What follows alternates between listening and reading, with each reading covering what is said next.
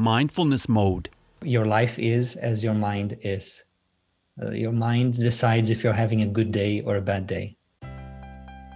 Reach new heights of calm, focus, and happiness right here on Mindfulness Mode with me, your host and mindfulness life coach, Bruce Langford. Mindful Tribe, we talk about meditation a lot on the show, but I have with me today a meditation teacher and author who has put together an incredible book about how to meditate and the many different ways to meditate. It is so complete. It is such a, a, fantastic book that I can't wait for you to see it and experience this book. And I can't wait for you to hear Giovanni. This is Giovanni Dienstmann, and I'm so excited to have you with us, Gio. How are you? And what, well, first of all, are you in mindfulness mode? Thank you very much, Bruce. It's a pleasure to be here. Um, I my intention is to be in mindfulness mode as much as possible throughout the day. So I, I, I can see that I'm in mindfulness mode right now. Yeah, that's great. That's great. Well, what does mindfulness mean to you? Mindfulness for me is awareness. It's a, a synonymous to being aware. Um, and there are many anchors. Now you can you can practice mindfulness by being aware of your body. You can be aware of how your breath is throughout your day. You can be aware of your thoughts. Um, you know, in different different meditation traditions they practice awareness in different ways. Like in, in, india they are aware of the mantra. So they have the mantra going on on the back of their mind whether they're washing the dishes working walking etc so there are all these interesting ways to practice awareness.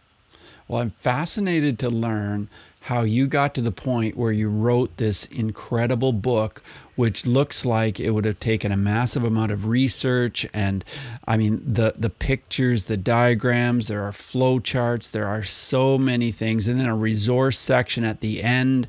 If anybody wants to know the nuts and bolts of meditation, you must get this book called Practical Meditation. How did you get to the point of writing this book, Gio? Mm. Thank you. Um, well, for so I wrote this book in 2017. Uh, I got published by DK in 2018. Um, I started meditation when I was 14 years old. I, as a teenager, you know, I had maybe I can say anxiety or, or restlessness. Um, you know, there was a lot of energy inside of me that I didn't know what to do with that. Um, but that was not exactly the reason why I started meditation. I started meditation because I had an interest in in the mystical, okay. in the esoteric, in the metaphysical. So, which is something kind of um, um, unlikely at that age, perhaps.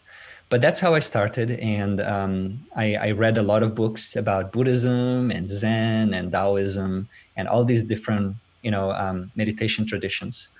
So from the very beginning of my my path in meditation, I was very eclectic. I was um, drinking from multiple sources. And even though in different phases of my practice, I focused on a single um, tradition. So there was a time which was Zen and mindfulness. There was a time which was the non-dual tradition, and then there was a time for yoga, etc. I um, eventually I got to a point where I felt that I was not getting everything that I needed, or I was dissatisfied with something in that approach, and then I would go and study another approach. So I always wanted to be specialized on a single thing and kind of follow a single path to the end. But it so happened for me that I ended up following many different paths. And this ended up being um, an advantage in a way or, or a point of uniqueness for me as a meditation teacher later on in my life. Because, um, you know, while most teachers, they teach one method or maybe two or three, I have experimented several methods, and so I can help people um, try these different methods and find out what's best for them. And so that's that's what I'm doing throughout the book. I think there are 30 different methods of meditation there, step by step, something like that. So um, I had already been teaching and writing meditation for a few years when the publisher um, DK, which is part of the Penguin Group, they contacted me saying, "Hey, we have been researching for an author, um, seeking an author to write this book that we want to call Practical Meditation. And um, one of our editors is your reader, and he highly recommended you. So, would you like to write it for us? And that's how I wrote the book. Um, So in a way, it was 17 years of research and one month of writing. And one month, you wrote it in one month. That's impressive. Mm you must have just hunkered down and spent that whole entire month writing. Is that true? That was the main focus for every day, yeah. Yeah. Well, your website, liveanddare.com, is really incredible. Tell our listeners, tell Mindful Tribe what they can expect if they go to your website, Live and Dare. So, the purpose of the website is to um, present practical information in a way that they can digest, in a way that it's complete. So, my idea with every blog post that I publish is that if I'm not happy that this is one of the best articles in the topic on the web, I will not publish it. So I, I do research on whatever is available and I try to bring it all together. So what they can expect, for instance, if they go to my site and they read on the post on types of walking meditation, they can expect that they will have a broader idea about walking meditation um, than reading other posts that only focus on, on one way of doing walking meditation. So that is the that is the taste of, of the blog. It's um it's um combination of different modalities, and it always tries to be really clear uh, and really practical, but without sacrificing the depth. When I read your blogs, I get the feeling that you love writing. Is that true? And was that always a love of yours? I do love writing. Um, that doesn't mean that it's always pleasant. You know, writing is. Um, I, I read this sentence a while ago that a writer is someone for whom writing is more painful than anyone else, than for anyone else, and uh, there's some truth to that. But um, I do love writing because it allows me to organize my thoughts. It allows me to go deep into a topic and put everything that I know together, see where are my gaps in knowledge, and then try to to research and fill those gaps, and then present a very cohesive and compelling picture to the reader so that they can digest and apply something in their lives that is meaningful. So have you always had this very, very high standard of, you know, your writing? I wonder, do you consider yourself a perfectionist? Yes, I am a bit of a perfectionist. Um, I also, but I also ship things. I also make things ready for the world. Uh, some types of perfectionists they they never complete because it's never good enough. Right. So um, yeah, I have high standards, but I also know at a certain point that the best thing I can do is to put it out there and as I get feedback from actual readers and practitioners, then I can improve along the way. A lot of us with high standards do have an issue with self bullying, and you talk about self bullying. So, how did you overcome that, or maybe you still struggle with it on a regular basis? Tell us about that. Mm. You know, in my childhood, you know, the family that I was that I was in, um, there's a lot of condescending comments among family members, right? There's a lot of putting each other down and mocking each other. Um, this is kind of part of the family culture. Um, and it's like they are never happy with you. Like you're never good enough. That's the feeling uh, growing up in, in my family. And also, there are wonderful things, right? I don't want to give a bad impression. But um, I would say that um, for some reason, when I was really young, I decided in my mind that I will not let other people's opinions of me define who I am. Wow. That I will not that that I will be myself and I will be my best friend.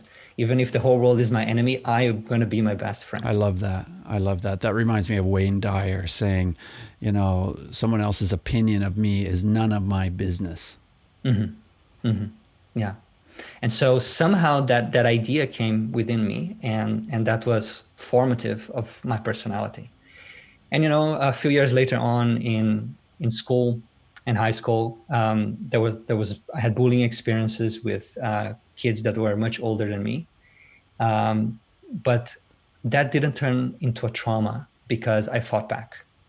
You know even though they were two or three years older than me and they came uh, actually physically abusing me punching me and everything I punched back and I got beaten up, I got beat up severely, but it didn't turn into a trauma because I fought back. Wow. I did not just. Wow, you got beat up. Tell crumble. us more about this bullying and how you moved through this. And I mean, there must have been some bullying as well that was not physical. Tell us about that. Mm-hmm. Mm-hmm.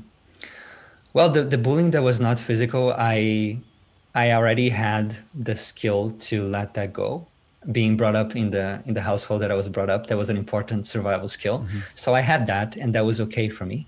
But uh, when things start getting physical, then I have to do something about it, right? I cannot just um, be broken. you need, I, I needed to do something about it. I could not accept that. And so I, whenever that happened, I always fought back, and I almost always got the bitter end of the stick. Oh, did you? But um, you know, I, I'm glad that I did. I'm glad that I did because from what I know of trauma nowadays, um, you know, trauma happens when you when there's a sense of hopelessness, when there's a sense of of not being able to do anything to protect yourself. Yes, I wonder. Have you ever studied martial arts, or did you ever, you know, lift weights or do anything like that so that you could become stronger in order to fight back? Yeah. So uh, when that was happening, no. And then I asked my my dad to put me in a martial arts school, and then he agreed. Maybe I was um, what 13 at that time, and um, yeah, then I started taking kung fu classes, which ended up being a big part of my life for like a decade, and um, and soon after, like a few months after I started taking martial art classes, no one else bothered me. Uh. I didn't tell anyone. No one knew about it but something had changed. No one else came to bother me. And maybe it was the way you carried yourself, the level of confidence that you exuded. Maybe, maybe.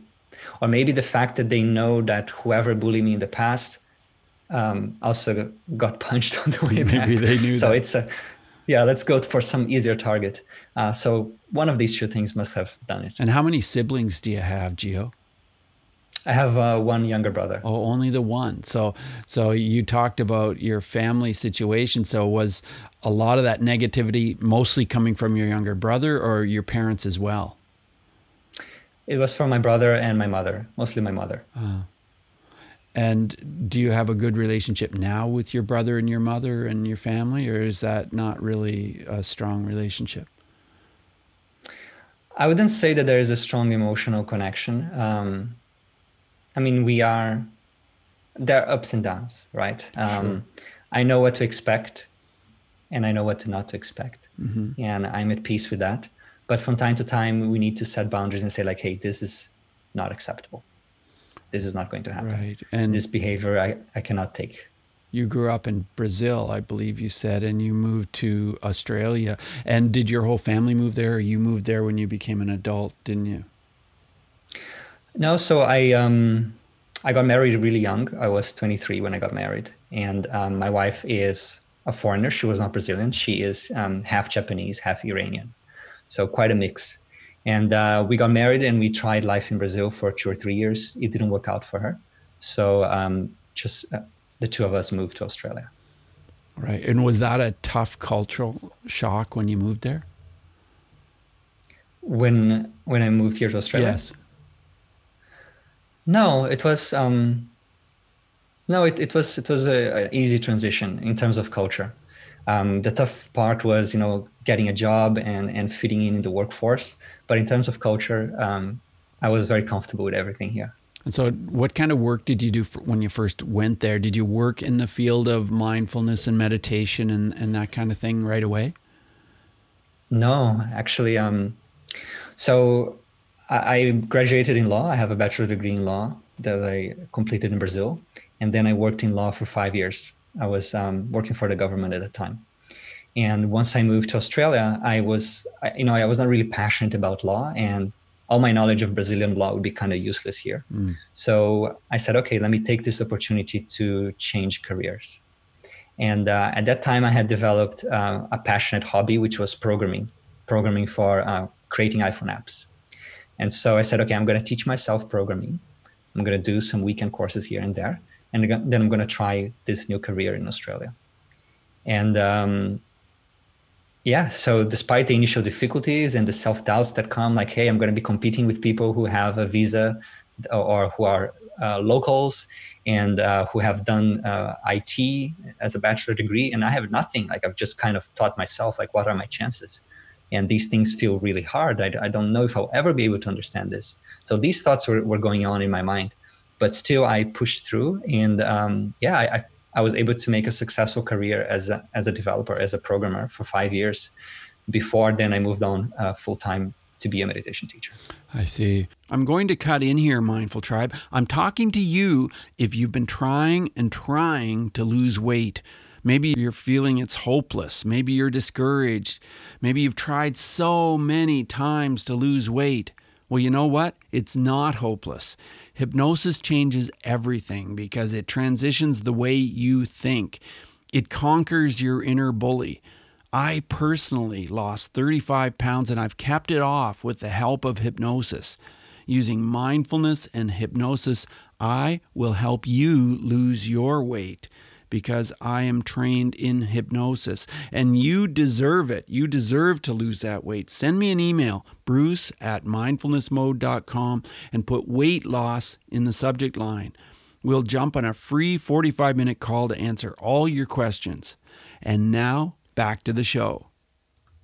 Well, I want to uh, focus a little bit more on your book right now, and there's so many things that you teach in the book, and one of them is that you don't do not have to sit in this uncomfortable position on a yoga mat or on a cushion with your legs crossed.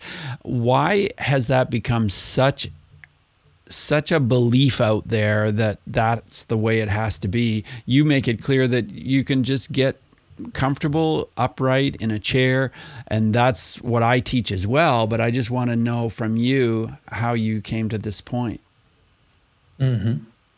well it's the um, it's the exotic image of meditation right? The person sitting in that difficult cross-legged position the lotus pose with the hands kind of uh, with the finger connected pointing to the air etc that is the um, the, the, the symbol in the collective uh, imagination so to speak about meditation and that's the way that meditation was typically done and still is typically done uh, by yogis in the Himalayas or in India, etc. Um, but there are many reasons why that's not the best way to teach or, or, to attempt meditation in the West. First, we have a different body type. We have been um, used to sitting on chairs since we were young, right? In India, in, in China, they sit on the floor a lot right? So they have a different, their joints are different. So they can sit in a position that seems impossible for us, and for them it's okay. Um, the second thing is, you know, the, the, the yogis and monks meditating in the Himalayas, they didn't have a cushion. They had to sit on the floor. So they have to develop a way where you can sit on the floor with your spine straight and for long periods of time. And apparently, if you fold your legs like that, you're able to do that.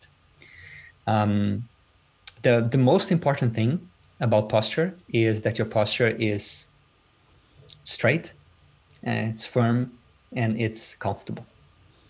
And it, the spine, the spine and the neck, if the spine and the neck are straight, and if you can hold it like that with comfort and you feel stable for long periods of time, then the positions of the leg don't matter. Let's talk about the scientific evidence behind meditation. You've included that mm-hmm. in your book. Share with Mindful Tribe about the science. Right. Right. So there's an article on the 76 uh, the 76 benefits of meditation, where I've I've collected all the scientific um, references to, to these benefits. But basically, we can divide these benefits into three or four groups. In terms of physical benefits, uh, meditation is proven to uh, decrease the chance of all sorts of heart disease. Um, to help you manage to, to have stronger immunity, which is really important in a time of pandemic. Um, it's proven to help your DNA repair itself, to uh, live longer, um, help with inflammation. Like there's a, a long list of um, health conditions that meditation was proven to at least help you manage, if not help you um, heal uh, quicker. And then we have the mental mental benefits, the benefits for your mind. Um, meditation helps you focus better, it improves your memory, it improves your decision making. You make better decisions when you are more aware. Um, and of course, it's it's proven to help with anxiety, depression, um, and several other mental health conditions. And then we can talk about the emotional benefits.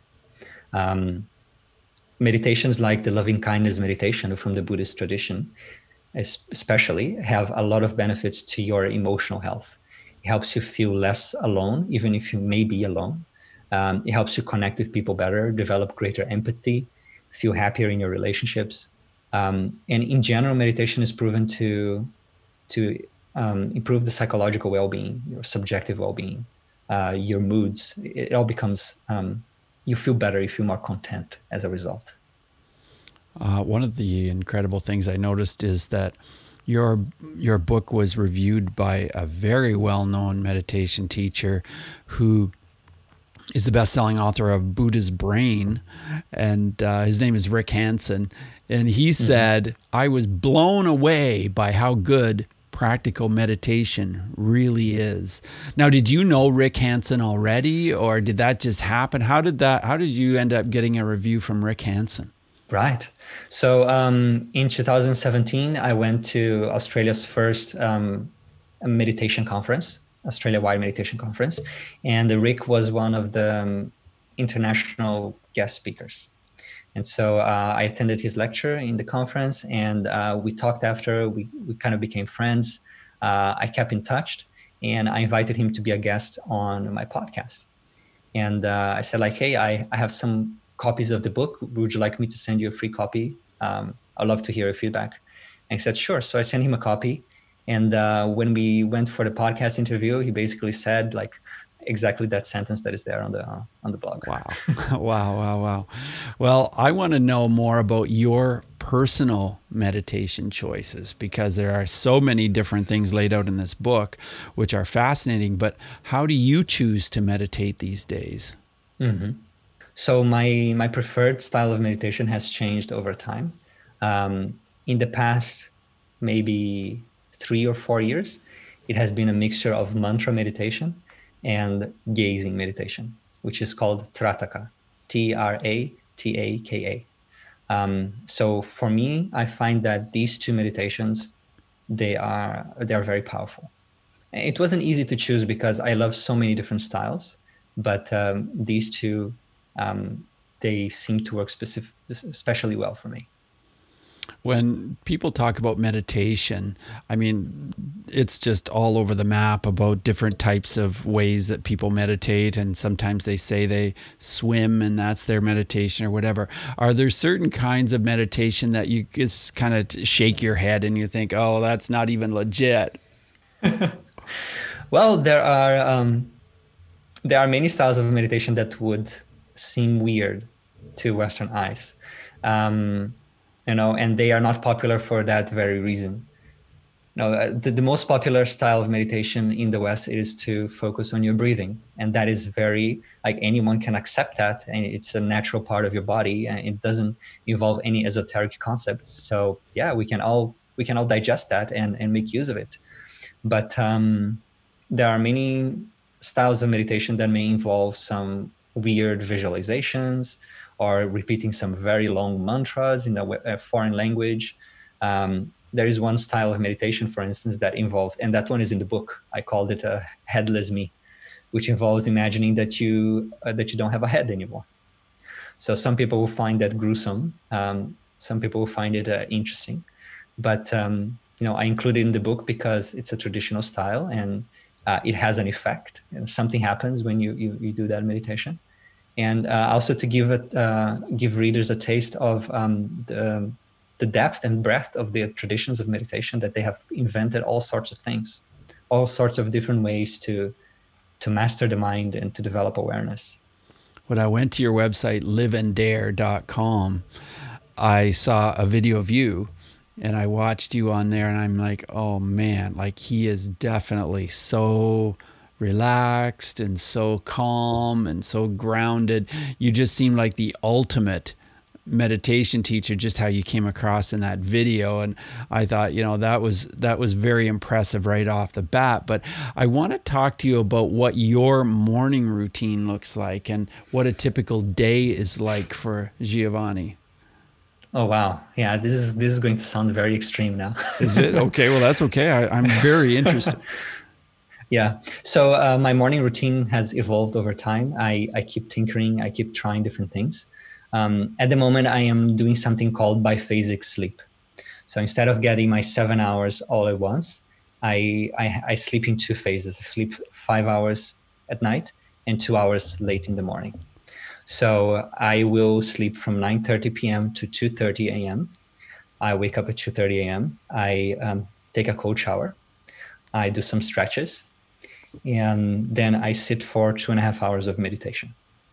So that's the beginning of my day. Um, then after that, I would do a little bit of kind of some some journaling exercise. You can call that. And um, then from 6 a.m. to 8 a.m., I write. Except today when I'm talking with mindfulness mode. Right. and I'm honored for that. So thanks for doing that. My pleasure. Wow, that's quite a routine. And and does that fit in with the routine of your wife as well? No, so all this happens while she's still sleeping. Okay. Well, my wife and daughter are sleeping. I have a 1-year-old daughter. They are sleeping and that's why I mean this is like this on purpose. So I get to meditate when the the house is quiet and I get to do 2 hours of writing when the house is quiet. Ah. And typically at 8 a.m. I will get my daughter and and stay some time with her while I'm doing some stretches or some exercises. Um, yeah. And what have you learned from your daughter about mindfulness and meditation? That's an interesting question. Well, she she has nowhere else to be but in the present moment. Yes. And she, you know, babies they uh, express their emotions wholeheartedly. There's no um, there's no agenda. There's just like, hey, this is what I'm feeling, and I'm feeling it with my whole body. And when I'm done feeling it, then I move on yeah. so that's a, a, kind of interesting way of being that uh, gets lost as we um, get indoctrinated into the ways of the world. Yeah, I I learned a lot from my son when he was born. I certainly learned a lot about mindfulness and meditation, and I mean, even though a lot of those things you basically know, once you have a child of your own, it just changes your perspective. At least that's what I felt, you know. Mm-hmm, mm-hmm. And so, and yeah, it's interesting also that um, being a, a, dad, a new dad, um, something's changing you as well as a result of needing to care for someone that fragile. Um, so, for instance, I, I, I, joke with my wife that we have developed um, hearing superpowers. Like we can be on another side of the home, doors closed and everything. If she starts crying, no one else can hear. We have friends around, no one else can hear, but we can hear, and we know if it's our daughter or the neighbor's daughter. So um, it's interesting how awareness start flowing in in different ways um, to to fulfill your duty as a parent. Um, also, when I, you know, the first uh, days or weeks that I was, you know, just with this newborn, oh, I'm always afraid that I'm going to drop her, uh-huh. right? And after after a while, that fear never comes anymore because like I know that there's no bloody way I'm going to drop no. her, you know. Even if I'm even if I'm running up and down the stairs, like whatever is happening, like this is it's like part of awareness part of my awareness is always there no matter what's happening. Yeah i can i can imagine how you feel I love that you can open this book to any page at all, and there's going to be a gem of insight. There's going to be like this really great piece of information that will enhance your your meditation practice. Can you share a gem right now with Mindful Tribe? Just some little, tra- uh, some little gem or some little uh, tool that can help with your meditation practice. Mm-hmm. Would you say that most of the listeners are more in the on the beginner side of the scale, or are they more kind of intermediate and advanced? I think we have a lot of intermediate meditators. Mm-hmm. Yeah, so for for intermediate meditators, uh, I'll speak to intermediate meditators. Then I assume that you already have a daily practice. That that part of the of the journey of meditation is already ticked for you, and so I would encourage you to experiment with different styles of meditation, because there's a chance that the style that you are practicing or the style that you learned may not be the most optimal for you. It may be, and, and all of them work, but there's a chance that there is a different way of meditating that would be more suitable for you. So, what I usually encourage people after they have built a habit is to spend some time, let's say one to three months, uh, experimenting a few different styles of meditation systematically, maybe a week each or a few days each. And then at the end of this period of time, you then ev- evaluate which style works best for you. And you know meditation is different things for different people. So the style that works best for you depends on what you want from the practice depends on your goals. If um, the main purpose of meditation for you is to be physically healthy it's one style of meditation that's probably going to um, be optimal for that. If the main purpose is to help you be more productive and to focus better in your work a, a different set of meditation styles are better for that if you're after emotional healing or spiritual growth or uh, becoming a more compassionate person, there are different styles of meditation that are individually better for each of these things. So I would say if you're an intermediate meditator, spend some time clarifying what are the main benefits or transformation that you wish from meditation, and then spend some time trying different styles until you find the one that works best. Great tip. That's excellent. I want to talk about transcendental meditation. And with transcendental, you usually have to pay quite a bit of money to somebody to teach you how to do it. Isn't that right? Yes, that's that's the way they work. Yeah. So tell us your thoughts on that. Okay, I, I am not a fan of transcendental meditation, and um, the reason why I'm not a fan is that so there are a couple of different things, but um, there is a mixture of um, the spiritual and the secular in a way that is not so clear. Now, um, they say that their mantras are unique to every person, but we know that they are not. There's the depending depending on your gender and age group, all of you are going to receive a, a certain mantra. Um, we are told that those mantras are just um, sounds, that they are just kind of um, how to say meaningless words, but um, we know that they're they're not like people who are um, they used to be meditation teachers uh, of, of TM and then they're not anymore, then they say like, hey, this these mantras they are actually um, they are names of deities. They are names of of tantric deities actually. So no, so there's this problem of identity confusion. They started as a spiritual approach, and then uh, I, I think uh, mostly at that time where their founder passed away, then they went more to a secular approach where they're trying to go to schools and um, you know uh, hospitals and, and, and other secular institutions. So but at the same time it's not it's not clear that hey are you fully secular or are you fully spiritual? You know if it is spiritual um, there's the initiation which is what happens when you go and learn tm they ask you to to bring a flower to offer to the to the teacher um, so that is more like a, the spiritual aspect of it um, so that's that's one of the things that I, I don't like so much about TM. Um, the second thing is that uh, they they promote one idea about meditation that I I believe it's a myth, and it's the idea that meditation is effortless. You know, they have this concept, and this comes from their their, their founder. They have this concept that the nature of the mind is to seek its own bliss, and so all we have to do is kind of get out of the way, and then the mind will will find its will go inside and find its own state of bliss. And they say that simply by having a mantra um, that you are not supposed to repeat according to them, you just kind of remember the mantra effortlessly. Um, that you allow the mind to go back to that state. Now, this this idea does not match my experience as a practitioner or as a teacher and it, it does not make much sense for me. Because if the nature of the mind was to seek its own bliss uh, everyone would be much happier than they are now. You know why why is there so much depression? Why is there so much anxiety?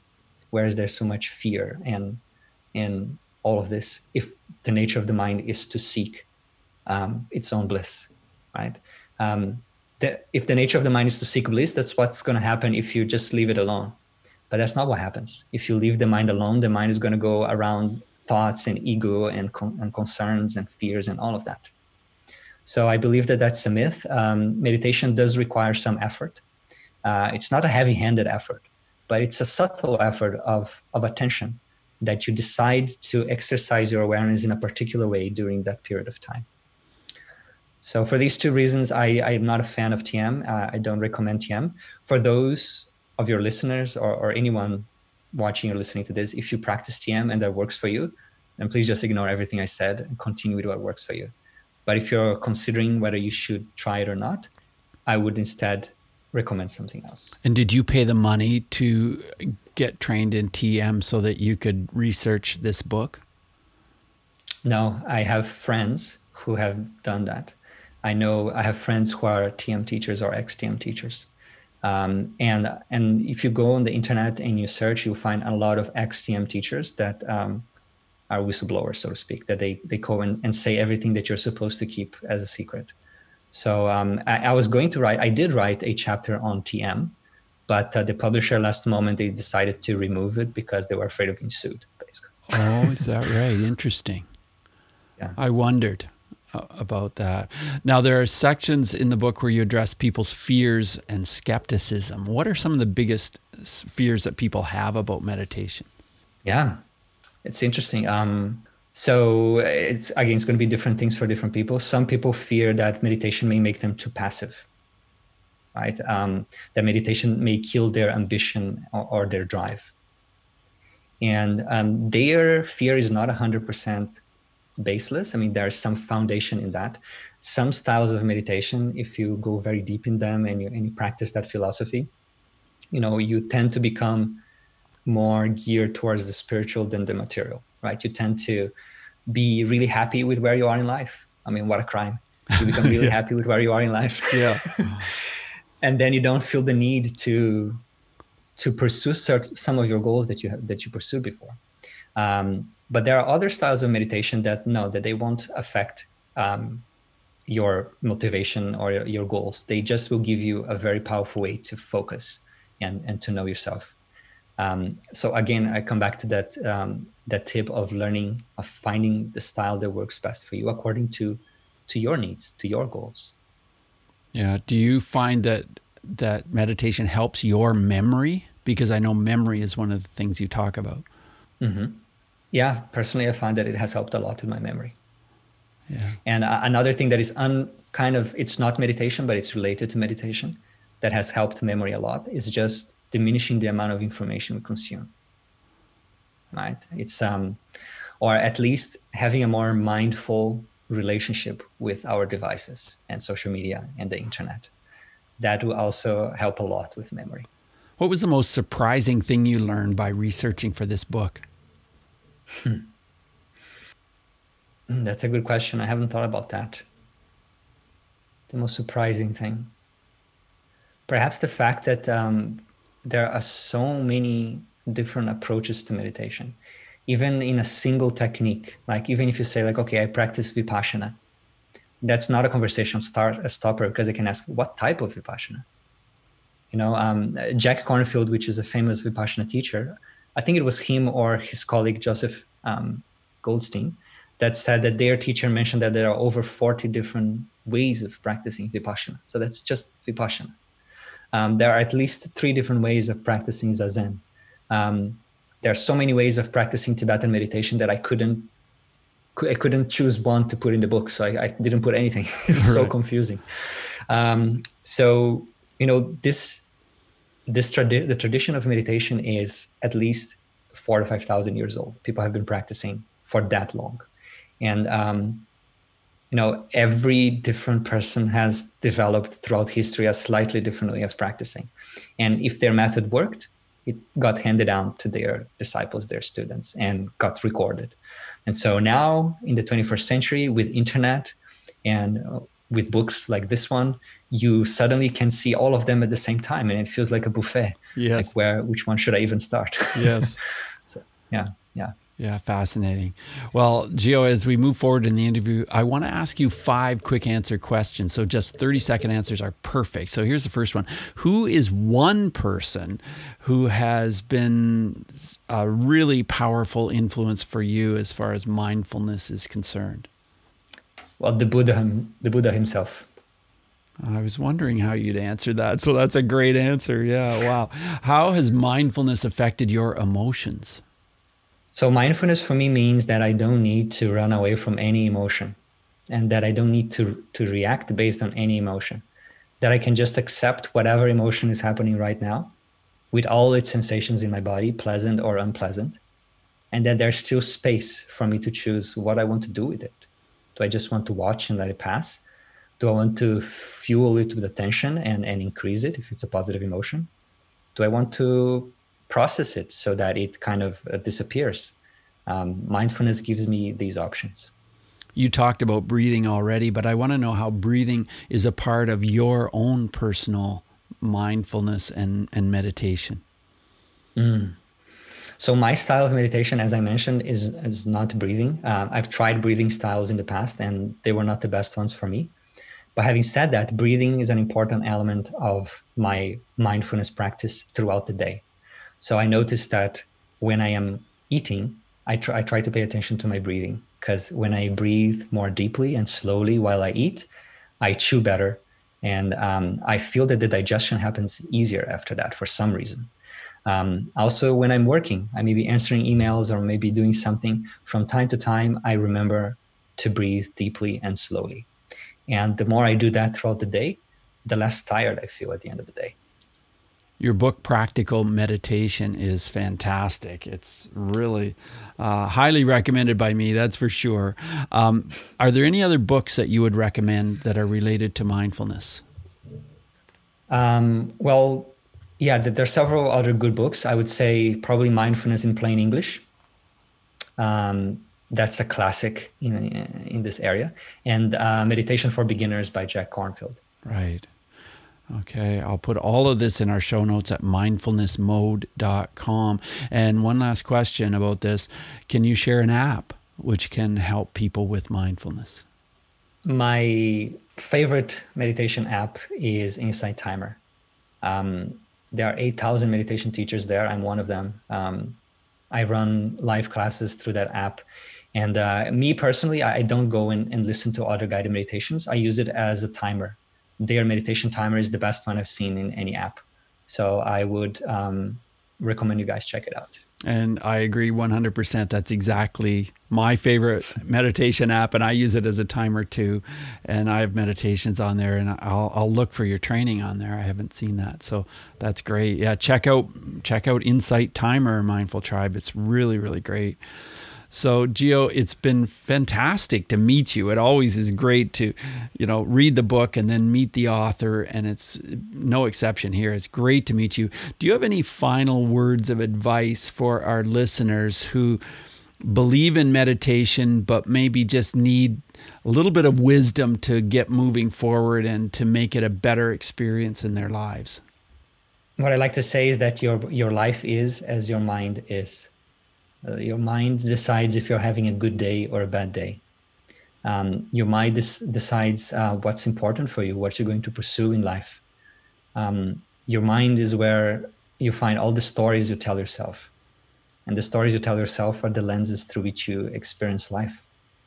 So if you can learn how to become more aware of your mind, how to master your mind, how to make your mind a better place, then there's no area of your life that will not be benefited it will I, I would say that it's one of the most important tasks for every human being to get to know themselves and, and, and to master their mind, to purify their mind, to make their mind a better place. What great wisdom. Thank you so much for being on Mindfulness Mode, Giovanni.